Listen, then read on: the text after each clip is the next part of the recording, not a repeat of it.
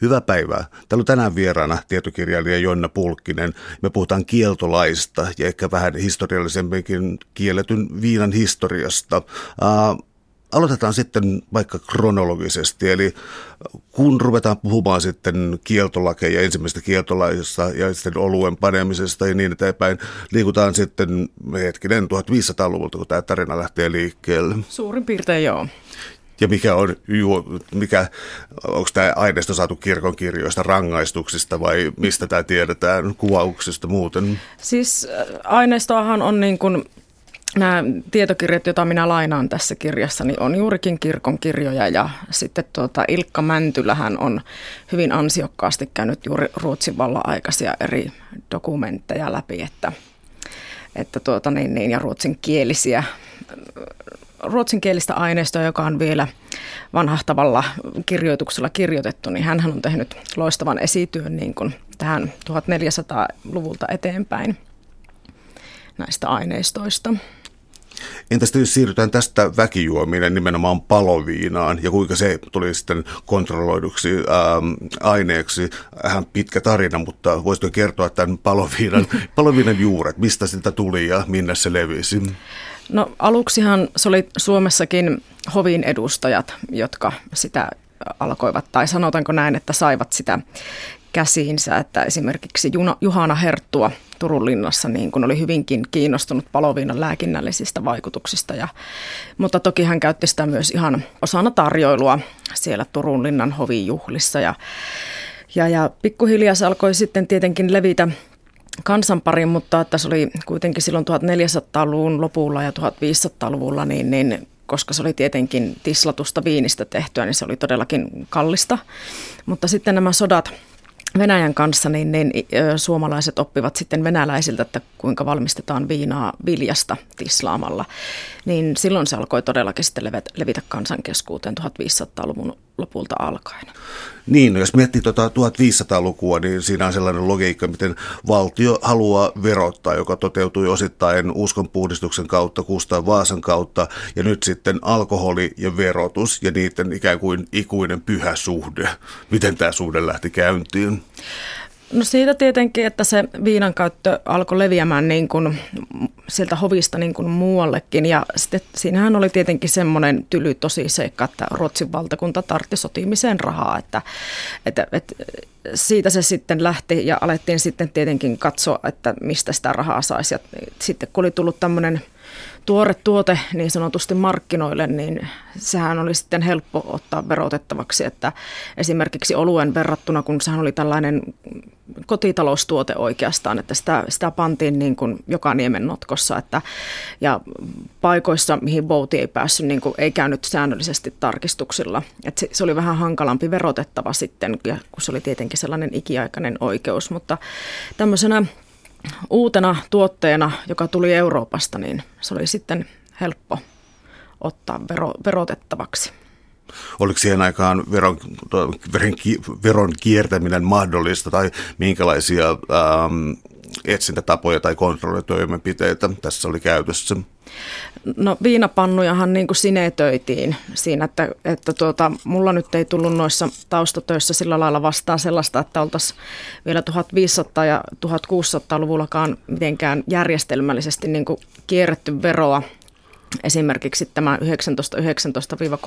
kieltolain tapa, että et, et, no, sehän ei ollut edes veron kiertämistä, vaan se oli ihan täysin jotain muuta, mutta, tuota, niin, niin, mutta kyllä minä luulen, että silloin on ollut, varmasti on sitä viinaa valmistettu ja siitä ei ole sitten voudille kuitenkaan niin kuin ilmoitettu, mutta että ne ovat varmaan olleet sellaisia tapauksia, että ei ole jääty kiinni.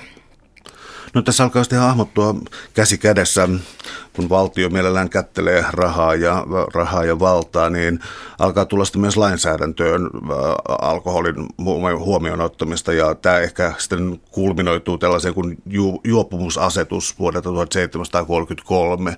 Miten siinä määriteltiin rikolliseksi teoksi? No siinä, että niin kännissä ei saa enää esiintyä julkisesti. Et siitä tuli semmoinen Siis se oli niin kuin kuninkaan antama maallinen asetus, että kun aikaisemmin ö, juopumusta ja ö, viinan väärinkäytöksiä oli valvonut nimenomaan papisto, mutta sillä tuolla juopumusasetuksella se siirrettiin sitten papistolta niin kuin kruunulle se valvonta. Siinä tuli sitten lisäksi myös siinä kyseisessä asetuksessa annettiin määräyksiä, tämmöisiä moraalisia ei saa valehdella kiroilla, käyttäytyä säädyttömästi ja jne. Täällä on tänään siis vieraana tietokirjailija Jonna Pulkkinen ja me puhutaan kieltolaista ja muutenkin viinan kieltämisestä ja sen kontrolloimisesta.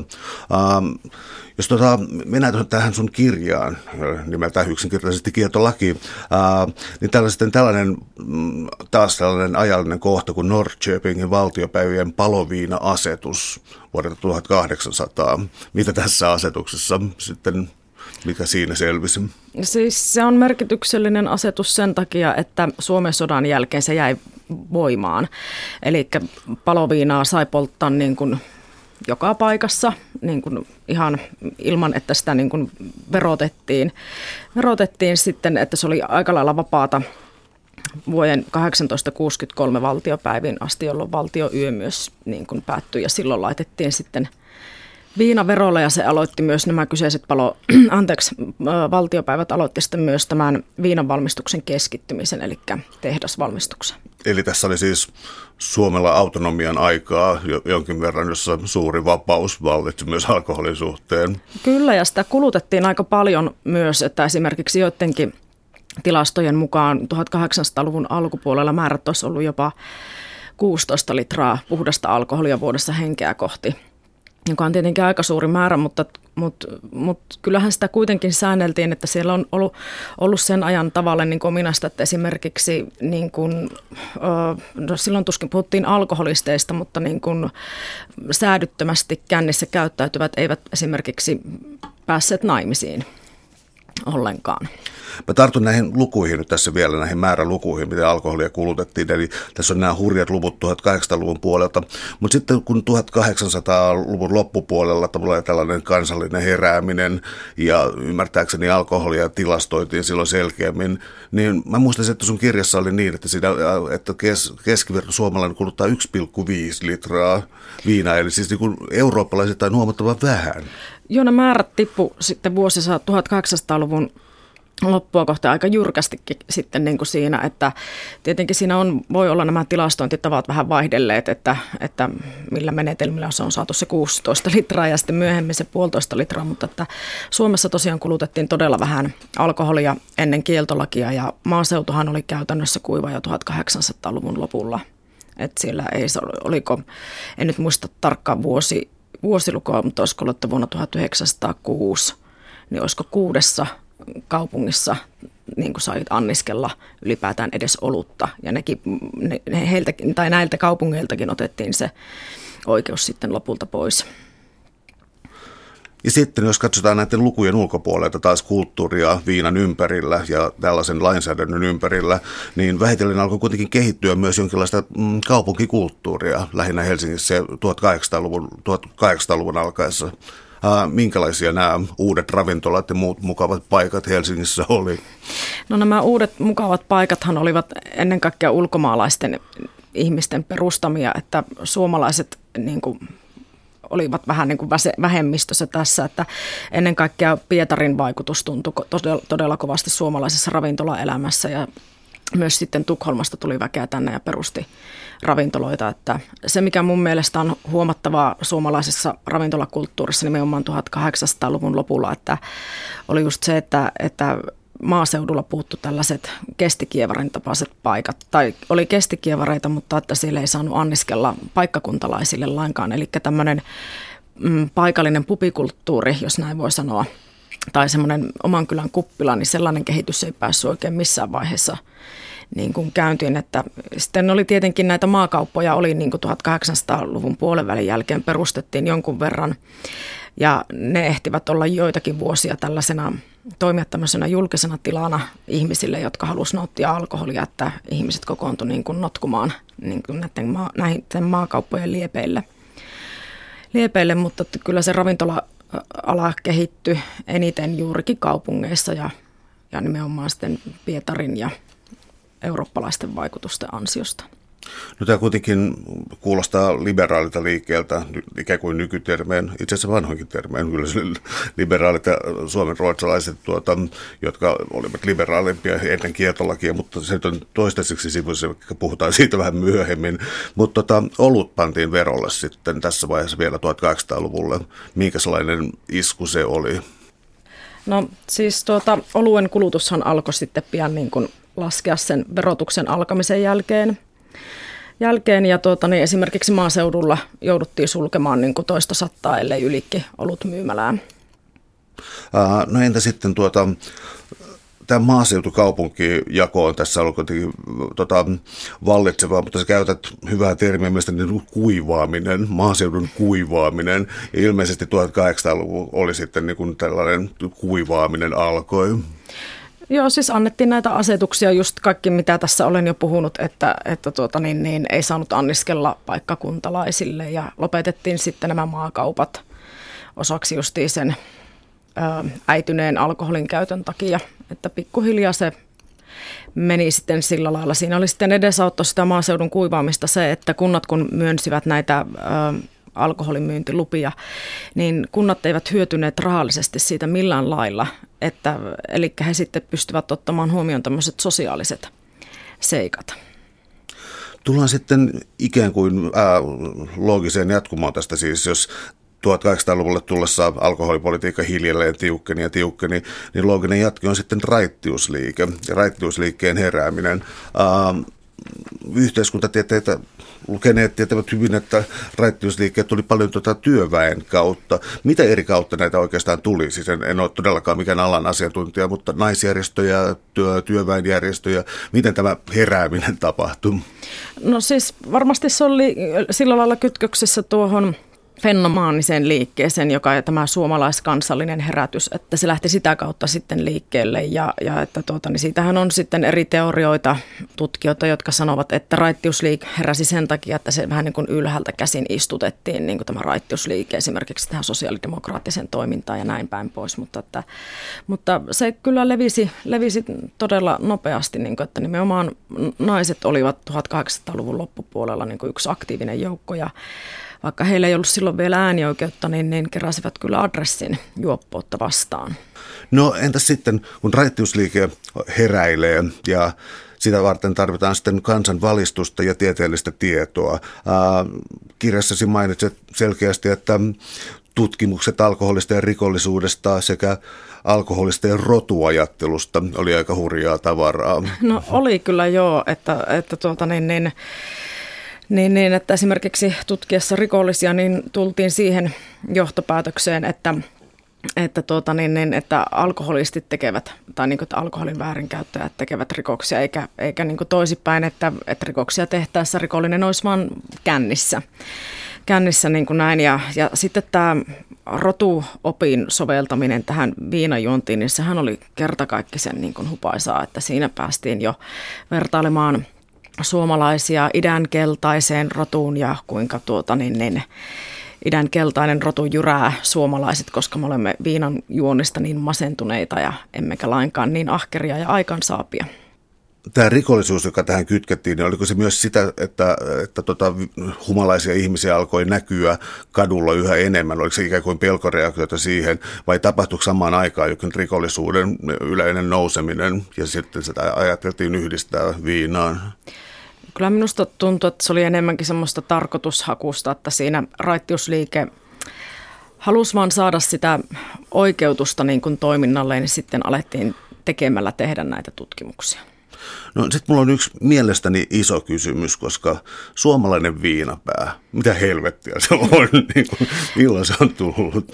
No se on myös tämmöinen raittiusliikkeen synnyttämä termi ja se niin kuin nimenomaan tarkoittaa sitä, että, että suomalainen kun juo viinaa, niin siitä tulee automaattisesti väkivaltainen barbaaria, joka ei osaa puhua eikä käyttäytyä ja niin kuin näin edespäin, että että sillä taas yritettiin tietenkin oikeuttaa sitä raittiusliikkeen, raittiusliikkeen niin kuin olemassaoloa ja toimintaa. Että siinä oli semmoinen, semmoinen raittiusliikkeellähän oli semmoinen kohtalaisen hyvä startti niin kuin sillä omalla agendallaan silloin, mutta sitten taas kun he sai kuitenkin tuloksia aikaan näillä Turmiolan tommeilla ja näin päin pois, niin, niin ja se viinajuonti alkoi niin kuin vähentyä vuosisadan loppua kohden, mutta jos se olisi tullut, niin kuin, jos kansa olisi, Suomen kansa olisi kokonaan raitistunut, niin eihän raittiusliikettäkään olisi niin kuin tarvittu, niin joten he alkoivat sitten tällaisia tutkimuksia ja tällaisia käsitteitä, niin kuin juuri tämä suomalainen viinapää, niin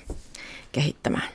No sä oot kirjoittanut äh, kirjaa myös tota, jaloviinasta ja kossusta ja tuota, nyt ollaan toistaiseksi trilogiassa kieltolaki, mennään sitä ehkä eteenpäin, mutta tota, mä kiinnostaa tämä kysymys siitä, että jos nämä luvut tässä 1800-1900-luvun vaihteessa, mikäli nämä alkoholin käyttömäärät oli todellakin näin vähäisiä, niin eikö juuri silloin syntynyt kuitenkin se ajatus, että, että kansa, jotenkin moukka, rahvas tai jokin tällainen, ne sortuu alkoholismiin. Et miten, miten nyt tuntuu joka maassa olevan mm. niin, että niin kun kaikkein kurjimmat on se syypää tähän? Oliko Suomessa no, paljon sellaista tekstiä? No siis sehän on ollut semmoista tekstiä Suomessa ihan niin kuin jo siitä asti, kun paloviinaa on niin kuin tullut. Että ainahan niissä säädöksissä on ollut, ollut se, että niin kuin aatelisto – esimerkiksi Ruotsin vallan aikana jo 1700-luvulla, niin, niin, niin, niin heitä nämä kieltolait eivät koskeneet. Että, että siellä oli, en nyt muista taas vuosilukua, mutta tuota, niin oli joku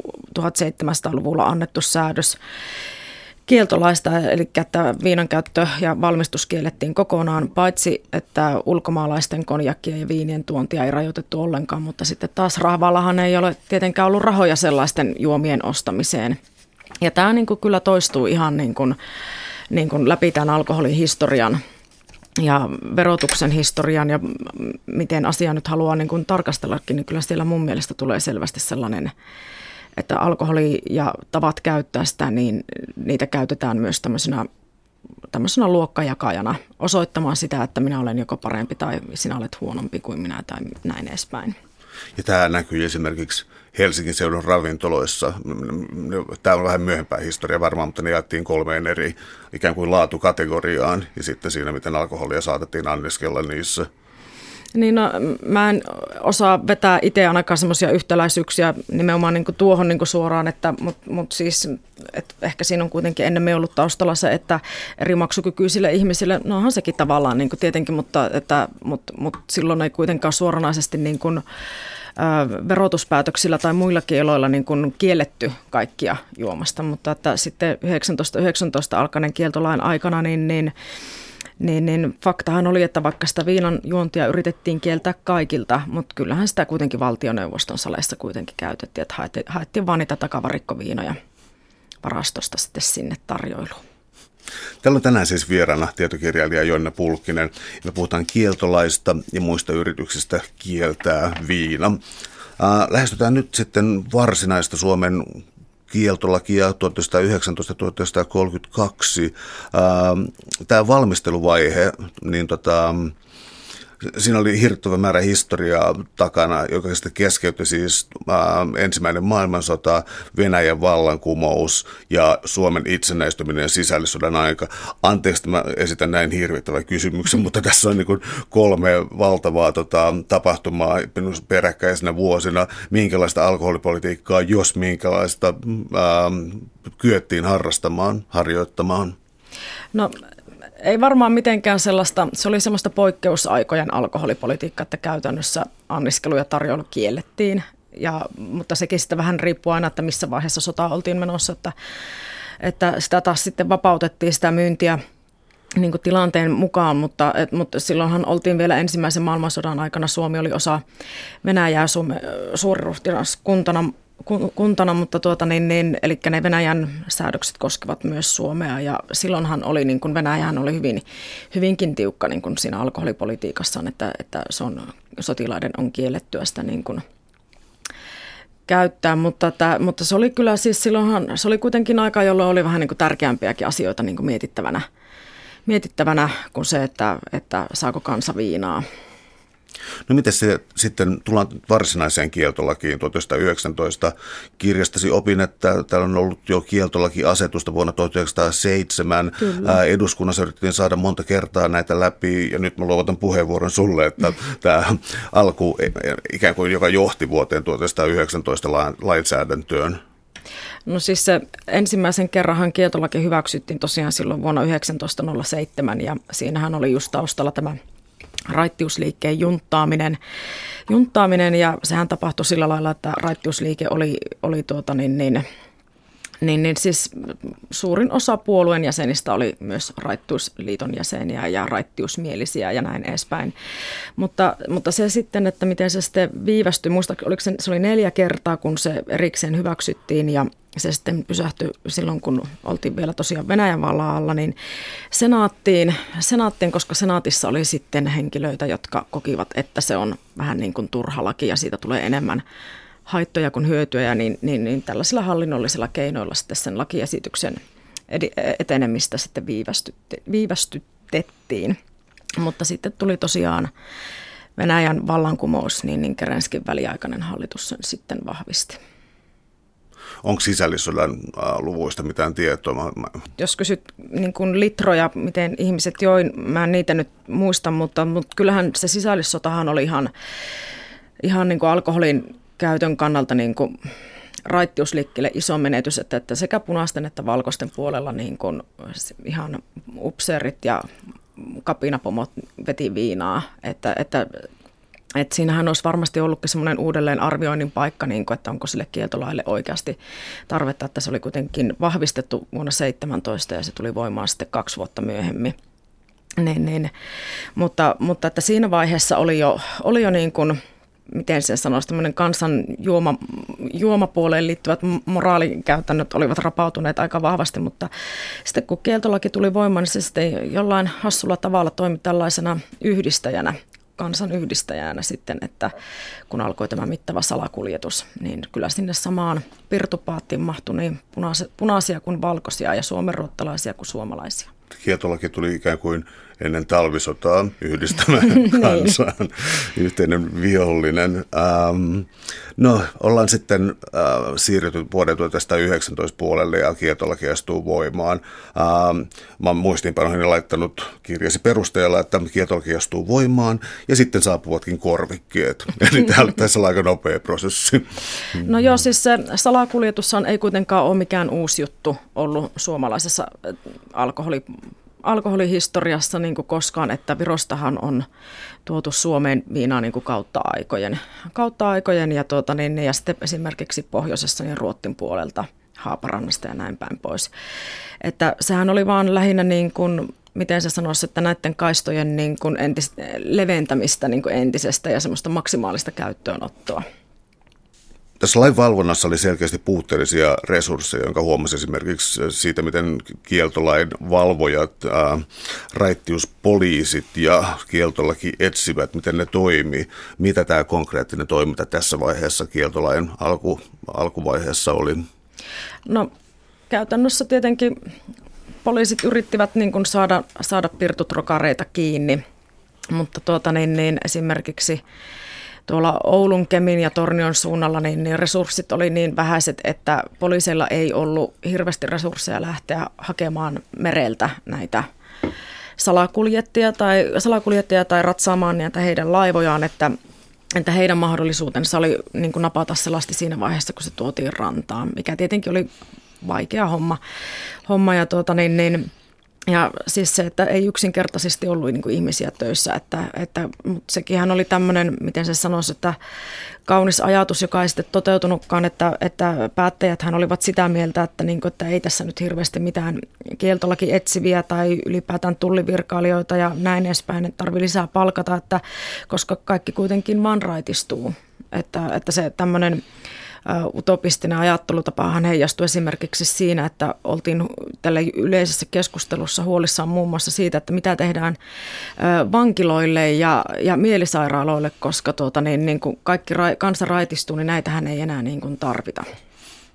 Että se oli aika, aika semmoista epärealistista se keskustelu ja ne odotukset silloin kieltolaista.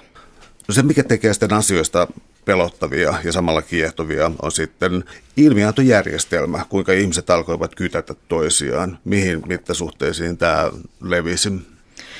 No kyllähän se järjestelmähän oli semmoinen, että se mahdollisti esimerkiksi nimettömät ilmiannot ja poliisilla oli oikeus tehdä tällaisten nimettömienkin ilmoitusten perusteella esimerkiksi kotietsintöjä.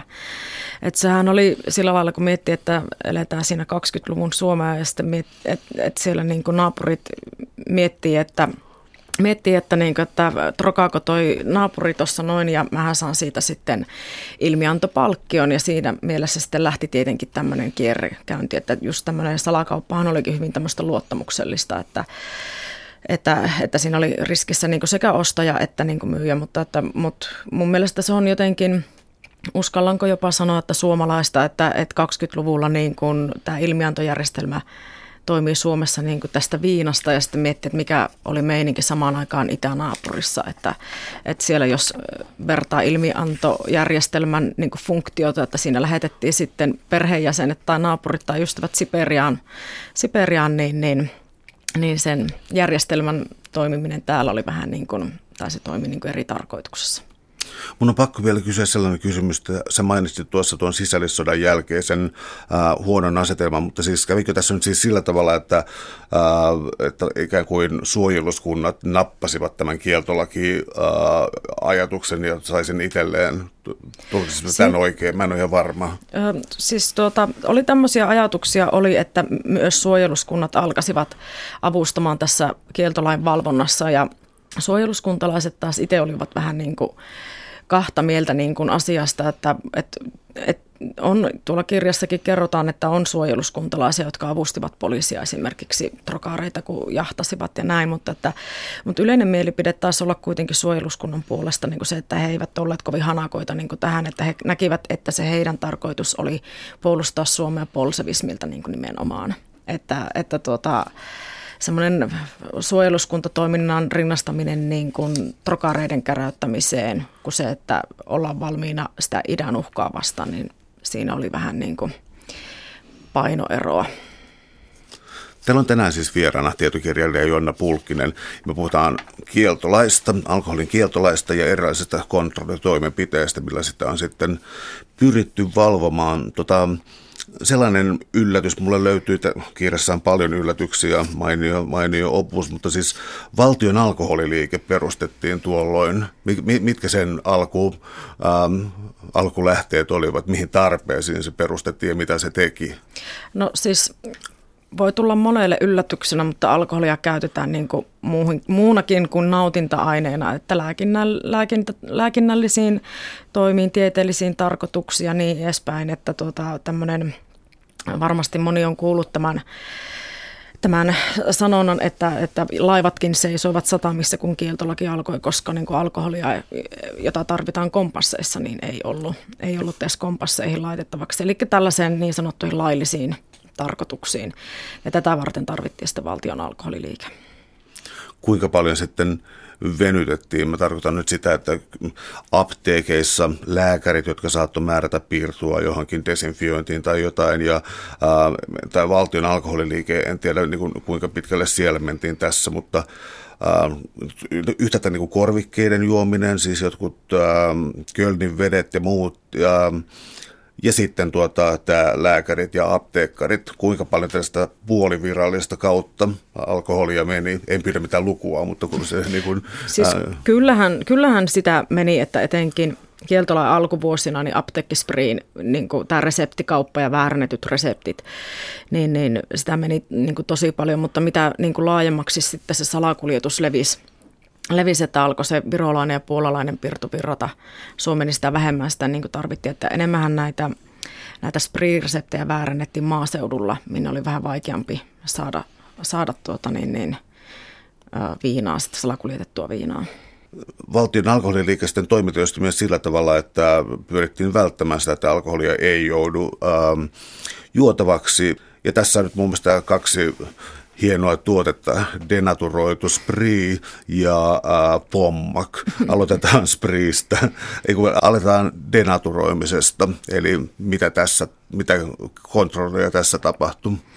Alkoholi on juomakelvotonta, että siis myrkkyä siihen kuolee.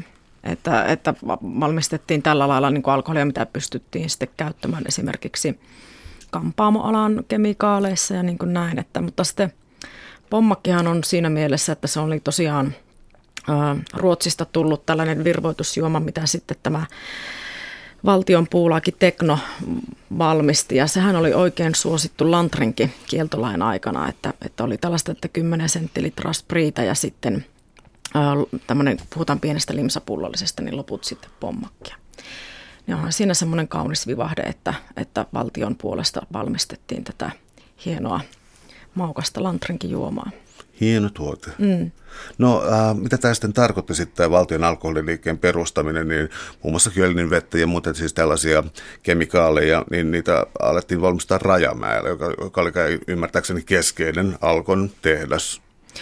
Joo, siis Rajamäen tehtaathan aloittivat 1800-luvun jälkimmäisellä puoliskolla Hyvinkään tehtaat nimisenä ja ja, ja sen historiahan liittyy siihen, että kun tämä hiivan valmistus, hiivalle tuli tosi isot markkinat Suomessa ja sitten kun hiivaa valmistetaan, niin siinähän syntyy sitten sivutuotteena alkoholia. Ja, ja sitä valmistettiin sekä hiivaa ja alkoholia sitten siellä Hyvinkään tehtailla, eli nykyisellä Rajamäellä. Ja, mutta sitten kun tuli tämä kieltolaki, niin, niin valtio sitten huomasi, että he eivät niin omiin resurssein pysty valmistamaan tätä laillistakaan alkoholia, mille oli kuitenkin aika iso tarve.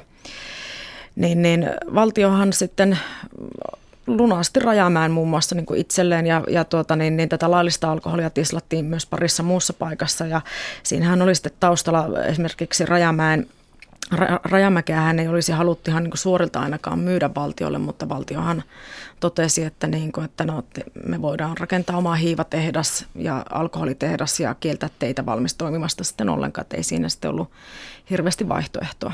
Tämä on se tausta. Entäs sitten tuota ravintola- ja panimotoiminta kieltolain aikana? Ollaan nyt siis täyskieltolain aikana, mutta kioskeja ja ravintoloita riitti. Ne oli luokiteltu eri tavoin ja mä annan sulle puheenvuoron siis tässä, että minkälaisia ravintolakäyttäytymismuotoja kieltolain aikana oli. Ehkä se on se olennainen kysymys. No käytännössähän, niin kuin, tai sanotaanko, että teoriassa kaikki ravintolat oli tietenkin laillisia ja siis paikkoja, joihin mentiin syömään ja niissä ei tarjoltu alkoholia, mutta sitten taas käytännössä sitä viinaahan sai varmasti joka paikasta – se vähän vaihteli, että, niin kuin, että ravintoloihin pystyi menemään esimerkiksi oman pullon kanssa ihan niin kuin helposti. Sitten oli nämä salakapakat, mistä ylipäätään sai viinat, että, että, että oli tämmöiset kuin tippakaupat, salakapakat, sitten oli nämä vähän paremman väen ravintolat. Oli puhelinmyyntiä, että kun soitti tiettyyn paikkaan, niin, niin tuotiin niin kuin ihan kotiovelle sitten pullo niin kuin tarvittaessa, mutta että mutta se ravintolakäyttäytyminen niin kuin, että nimenomaan salakapakoissa, niin, niin sehän oli semmoista niin sanottua underground-toimintaa, että oli tällaisia kolmen kopotuksen kapakoita, joihin päästiin siis niin kuin tietämällä salasanaa ja niin kuin näin edespäin. Et kyllä se toiminta niin kuin ravintoloissa oli aivan varmasti samanlaista, jos se jopa hurjempaakin kuin, niin kuin nykyään, että, mutta se oli vaan niin kuin salaista. Mutta, okay. mutta siis siitä ravintolakäyttäytymisestä niin kuin vielä, että, että niin kuin ravintoloitahan ratsattiin siis todella paljon kieltolain aikana. Ja, ja työntekijöiltähän suorastaan jopa edellytettiin tämmöistä neuvokasta käyttäytymistä, että jos tulee kieltolaki etsivät sinne, koska heillähän ei tietenkään ollut mitään univormoja ja eikä mitään virkamerkkejä, mitä olisi niin kuin esitelty. Että, et, et kyllä siellä oli monenlaisia piiloja oli ja, ja, tuota, niin, niin, ja sitten sellainen, niin kuin mikä oli sille kanssa mun mielestä niin kuin merkille pantavaa, että, niin kuin, että loppupeleissä porukka ei varmaankaan ihan hirveän kännissä kuitenkaan ollut, koska se olisi ollut sitten riski niin kuin asiakkaalle itselleen ja puhumattakaan sille paikalle, missä se on ollut sitä viinaa juomassa, että jos lähtee toikkaroimaan sitten päissään kadulle, koska juopuneenakaan ei saanut niin kuin julkisesti esiintyä. Mutta tuota, niin, niin siellähän oli sitten – semmoisia studempiä niin herätyskeinoja, että ammoniakilla sitten heräteltiin ihmisiä tarvittaessa, jos tuli ratsia paikalle ja siellä oltiin nukkumassa sohvalla. Ja silloin tuli nämä erilaiset, mitä kaikkia onkaan, kova tee, kova pomma. Kyllä. Nyt mä en muista enää, kerro, kerro. No siis kova tee oli varmasti varmaankin se suosituin juoma ja samaten niin kuin pommakki, että, että oli yhdessä paikassa, se taisi olla niin, että tilattiin tavallista teetä tai kovaa teetä.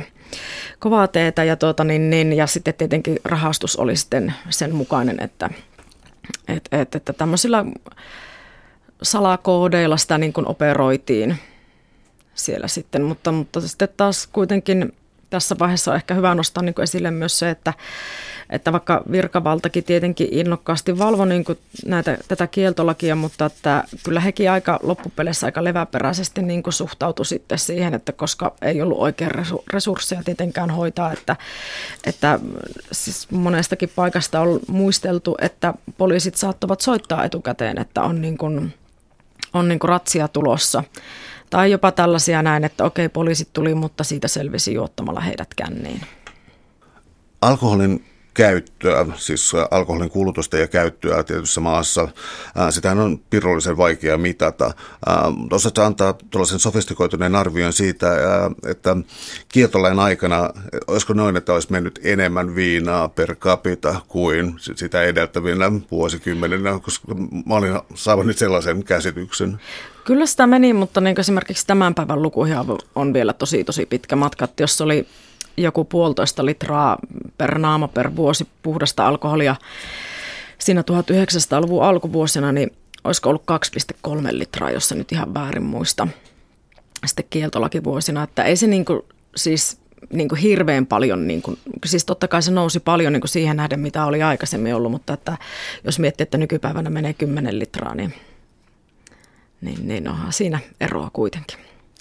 No otetaan vielä tässä tällainen aiheeksi, että lähestytään kieltolain, kieltolain muita puolia, mutta alkoi syntyä jo erilaisia kieltolakia puolustavia ja vastustavia järjestöjä, kuten täyskielottoman kansanraittiuden edistämisliitto, naisten raittiuskeskus. Oliko näillä jollakin tavalla samanlaatuinen suhtautuminen tai kriittinen suhtautuminen kieltolakiin vai millä perusteella naiset perusti näitä erilaisia raittiusliittoja? No tuo täyskiellotonhan oli siis, siis vastusti nimenomaan kieltolakia ja sitten oli kieltolakiliitto, joka tietenkin puolusti ja tämä naisten raittiuskeskus oli myös kieltolakia puolustava, puolustava että tuota niin, mutta jos vertaa sitä TKE ja kieltolakiliittoa, niin nehän toimivat niin kuin ihan täysin eri, eri alkaa niin kuin taloudelliselta pohjalta, että niin kuin kieltolakiliitollahan oli, sehän saa ihan valtiolta rahaa siihen toimintaan ja TKE taas sitten ei. Että se näkyy, niin näkyy esimerkiksi sellaisena toimintana, että miten paljon äm, esimerkiksi radiossa saivat niin kuin, tilaa niin kuin toiminnalleen. Täällä on tänään vieraana tietokirjailija Jonna Pulkkinen ja me puhutaan kieltolaista ja miten viinajuontia Suomessa on pyritty kontrolloimaan. Ähm, me vähän tässä jo sivuttiin tätä, että Virosta tuli ainakin, mutta mä ottaisin tällaisen niin nipun äh, ilmiöitä. Otetaan seiskari niin kuin maantieteellisenä alueella. Mm. Tuo ymmärtääkseni itärajan tuolla puolella nyt oleva saari. Kyllä. Miten se toimii? No siis seiskarilaisethan olivat saaneet siis toimeentulonsa mereltä niin kuin aina ja he suhtautuvat niin kuin siihen, että mitä mereltä saa, niin se kuuluu ilman sen kummempia jupinoita sitten. Sitten, että he, siinähän se sijainti oli sellainen, että heillä oli hyvä, hyvä tuota, niin, tilaisuus salakuljettaa Viroon ja myöskin Neuvostoliitto, että hehän salakuljettivat Neuvostoliittoon muun muassa hevosia hevosia sitten niin kuin siinä, että, niin kuin tämä, että seiskarilaiset oli, olivatkin tosi ahkeria salakuljettajia ja sanotaankin, että sillä saarella ei ollut kuin muutama henkilö, jotka eivät olisi salakuljettaneet, että poliisimestari ja kansakouluopettaja sekä saaren pappi. että siinä ne niin kuin oli. Mutta, että tuota, niin, niin, mutta sitä kautta myös, että kun seiskarilaiset oli myös ensimmäisiä, jotka sitten jäivät niin kuin kiinni tästä ja heistä kirjoitettiin lehdissä, niin näin sitten alkoi myös Suomen kansalle valua vähän niin kuin tietoa, että mistä tässä kieltolaissa on oikeastaan kysymys. Mua alkoi myös kiinnostaa tässä, että tämän kieltolain aikana, niin mitä tätä sal- salakuljetusta tapahtui, ja oli tällaisia niin kuin legendaarisia hahmoja, niin kuin Alko Niska, josta on kirjoitettu kirjoja myöhemmin. Ja tuntuu siltä, että se on niin kuin poliisin ja pikkurikollisten ke, tota, jonkinlaista sitä kissa- ja hiirileikkiä, että siinä oli jotain sellaista kevyyttä. Mutta sitten yhtäkkiä kerrotkin tuossa, että miten aseita käytettiin ja niin kun, oli sitä jotain 30-luvun Amerikan hmm. Chicago-meininkiä, mitä siinä ehti olla. No kyllähän niin tuommoisissa tapahtumissa, että kun salakuljettajat ja poliisit kohtaavat, niin, niin eihän siinä joka kerta voi niin kuin laukausten vaihdoltakaan välttyä, mutta, että, mutta se, ja siis kun miettii, että Suomessa kuolleiden niin kuin virassa menehtyneiden poliisien määrä, niin, niin, niin se piikkihän on just nimenomaan näillä näissä kieltolakivuosissa. Mutta olihan siinä myös sitten se toinenkin puoli, että täytyy muistaa se, että kun jotain kielletään, niin sille syntyy yleensä aina pimeät markkinat. Ja sitten kun oli tämä ilmiantojärjestelmä, niin siitä ei hyötyneet pelkästään kansalaiset, jotka antavat ilmi niin kuin naapureita ja näin päin pois, vaan siitä hyötyivät myös poliisit. Ja ne saa aika ihan niin kuin kohtuullisetkin ilmiantopalkkiot. Eli, eli poliiseissakin oli paljon sellaisia, jotka olivat niin kuin jahtasivat kyllä ihan mielellään ja tosissaan salakuljettajia, mutta vaan ja ainoastaan sen takia, että saisivat sen palk- palkkion sitten siitä. Ja että, että sekin kuitenkin yritettiin sitten pitää se kiinni, tai sanotaan se trokareiden kiinni saanti sillä lailla, että että on kuitenkin tulevaisuudessakin niitä ilmiantopalkkioita myös poliiseille. Mutta joo, siellä on kyllä tosiaan niin kuin on näitä laukausten vaihtojakin kyllä harrastettiin ja nimenomaan tämmöisiä elokuvallisia kohtauksia voi lukea, kuinka, kuinka tuota, niin, niin, autoja pysäytettiin piikkimatoilla tai tien yli viritetyillä vaijereilla – nyt kysyn taas tällaisen hieman liian suuren kysymyksen, mutta minä tällainen nopeasti sitten, että kieltolain pohjan mureneminen, siis näyttää siltä, että sitten katosi kokonaan moraalinen pohja, että äh, alkoholin kulutus oli nähtävästi jopa hieman lisääntynyt ja rikollisuus mitä suurimmassa määrin. Kuinka nopea prosessi tämä sitten oli se, joka johti sitten kansan neuvoa antavaan kansanäänestykseen? No siis kyllähän sitä kieltolain toimivuudesta keskusteltiin jo ihan kieltolain alkuvuosista alkaen, ihan 20-luvun alkuvuosista alkaen. Mutta tosiaan niin kun siinä tuli kaksi asiaa, että se rikollisuus oli niin, niin valtavaa ja sitten toiseksi Suomi alkoi tarvita myös rahaa, että siinä tuli suuret lamavuodet sitten.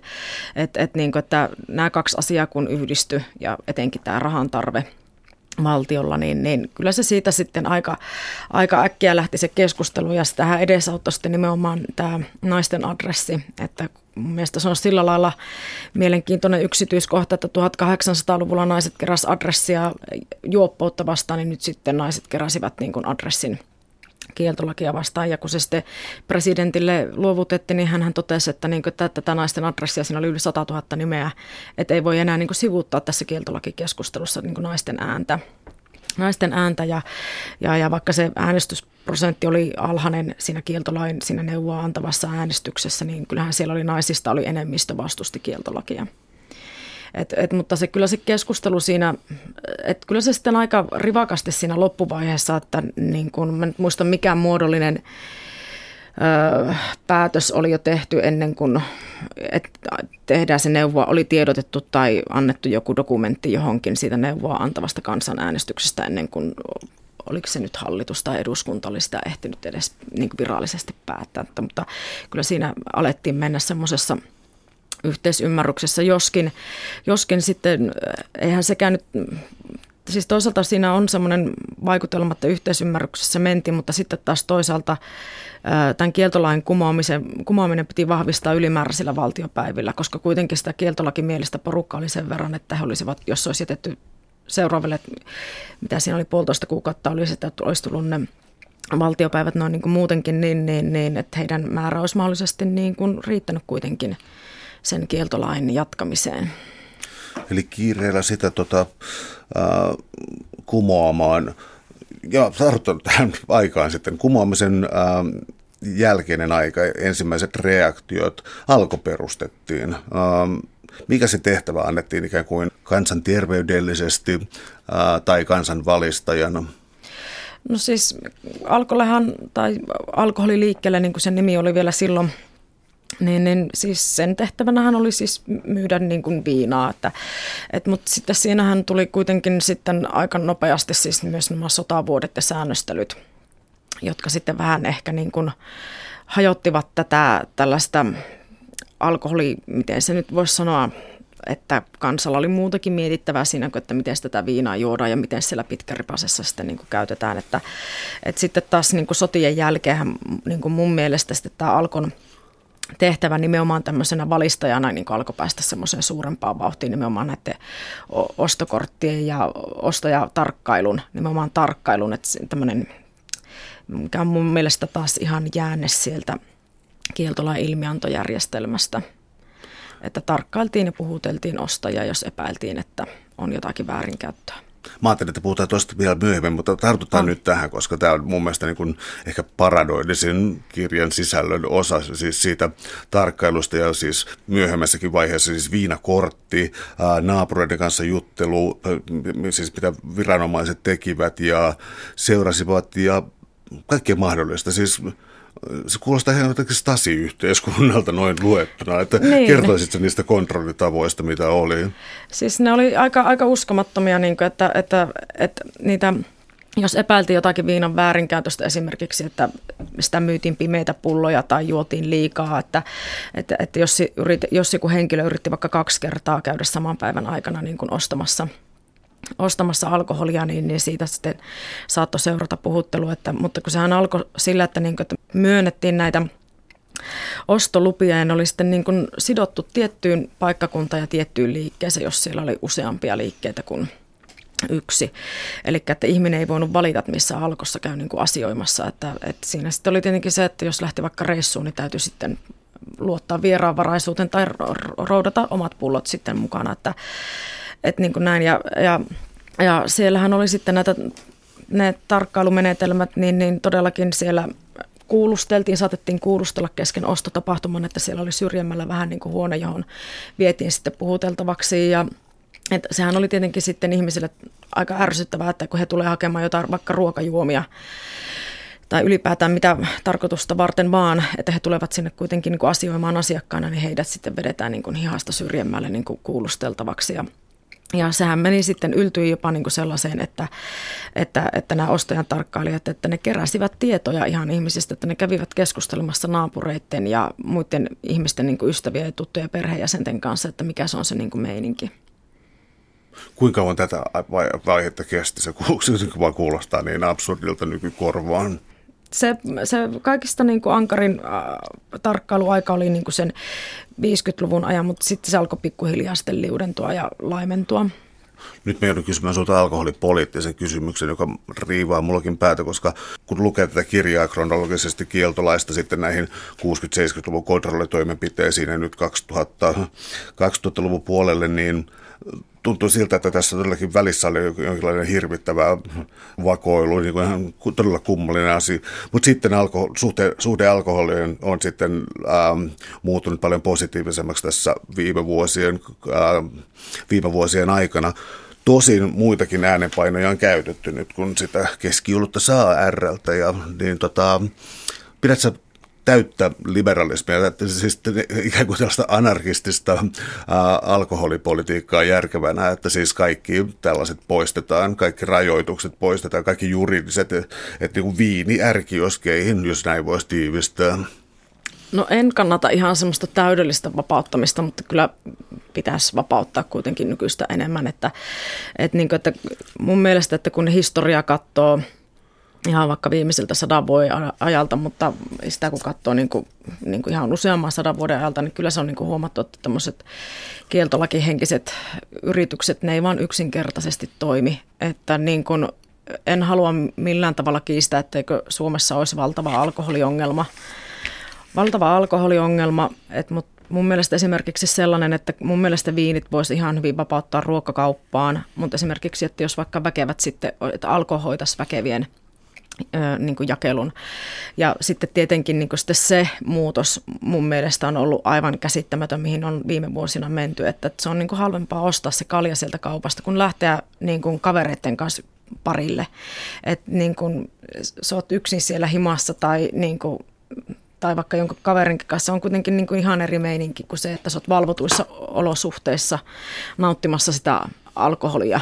Et, et niin kuin, et, mutta toivottavasti sellaiseen ei ole enää kovin pitkä matka. Että. Täällä on tänään siis vieraana tietokirjailija Joinna Pulkkinen me puhutaan kieltolaista ja sen jälkeisestä alkoholikontrollilainsäädännöstä ja käyttäytymisestä. Ää, aika alkaa tässä vähetä, mutta on pakko ottaa muutama brändi esiin, todellakin brändi, koska jaloviina ja karhuviina, nämä oli sitten hyvin suosio, suuressa suosiossa, kun alko oli avattu.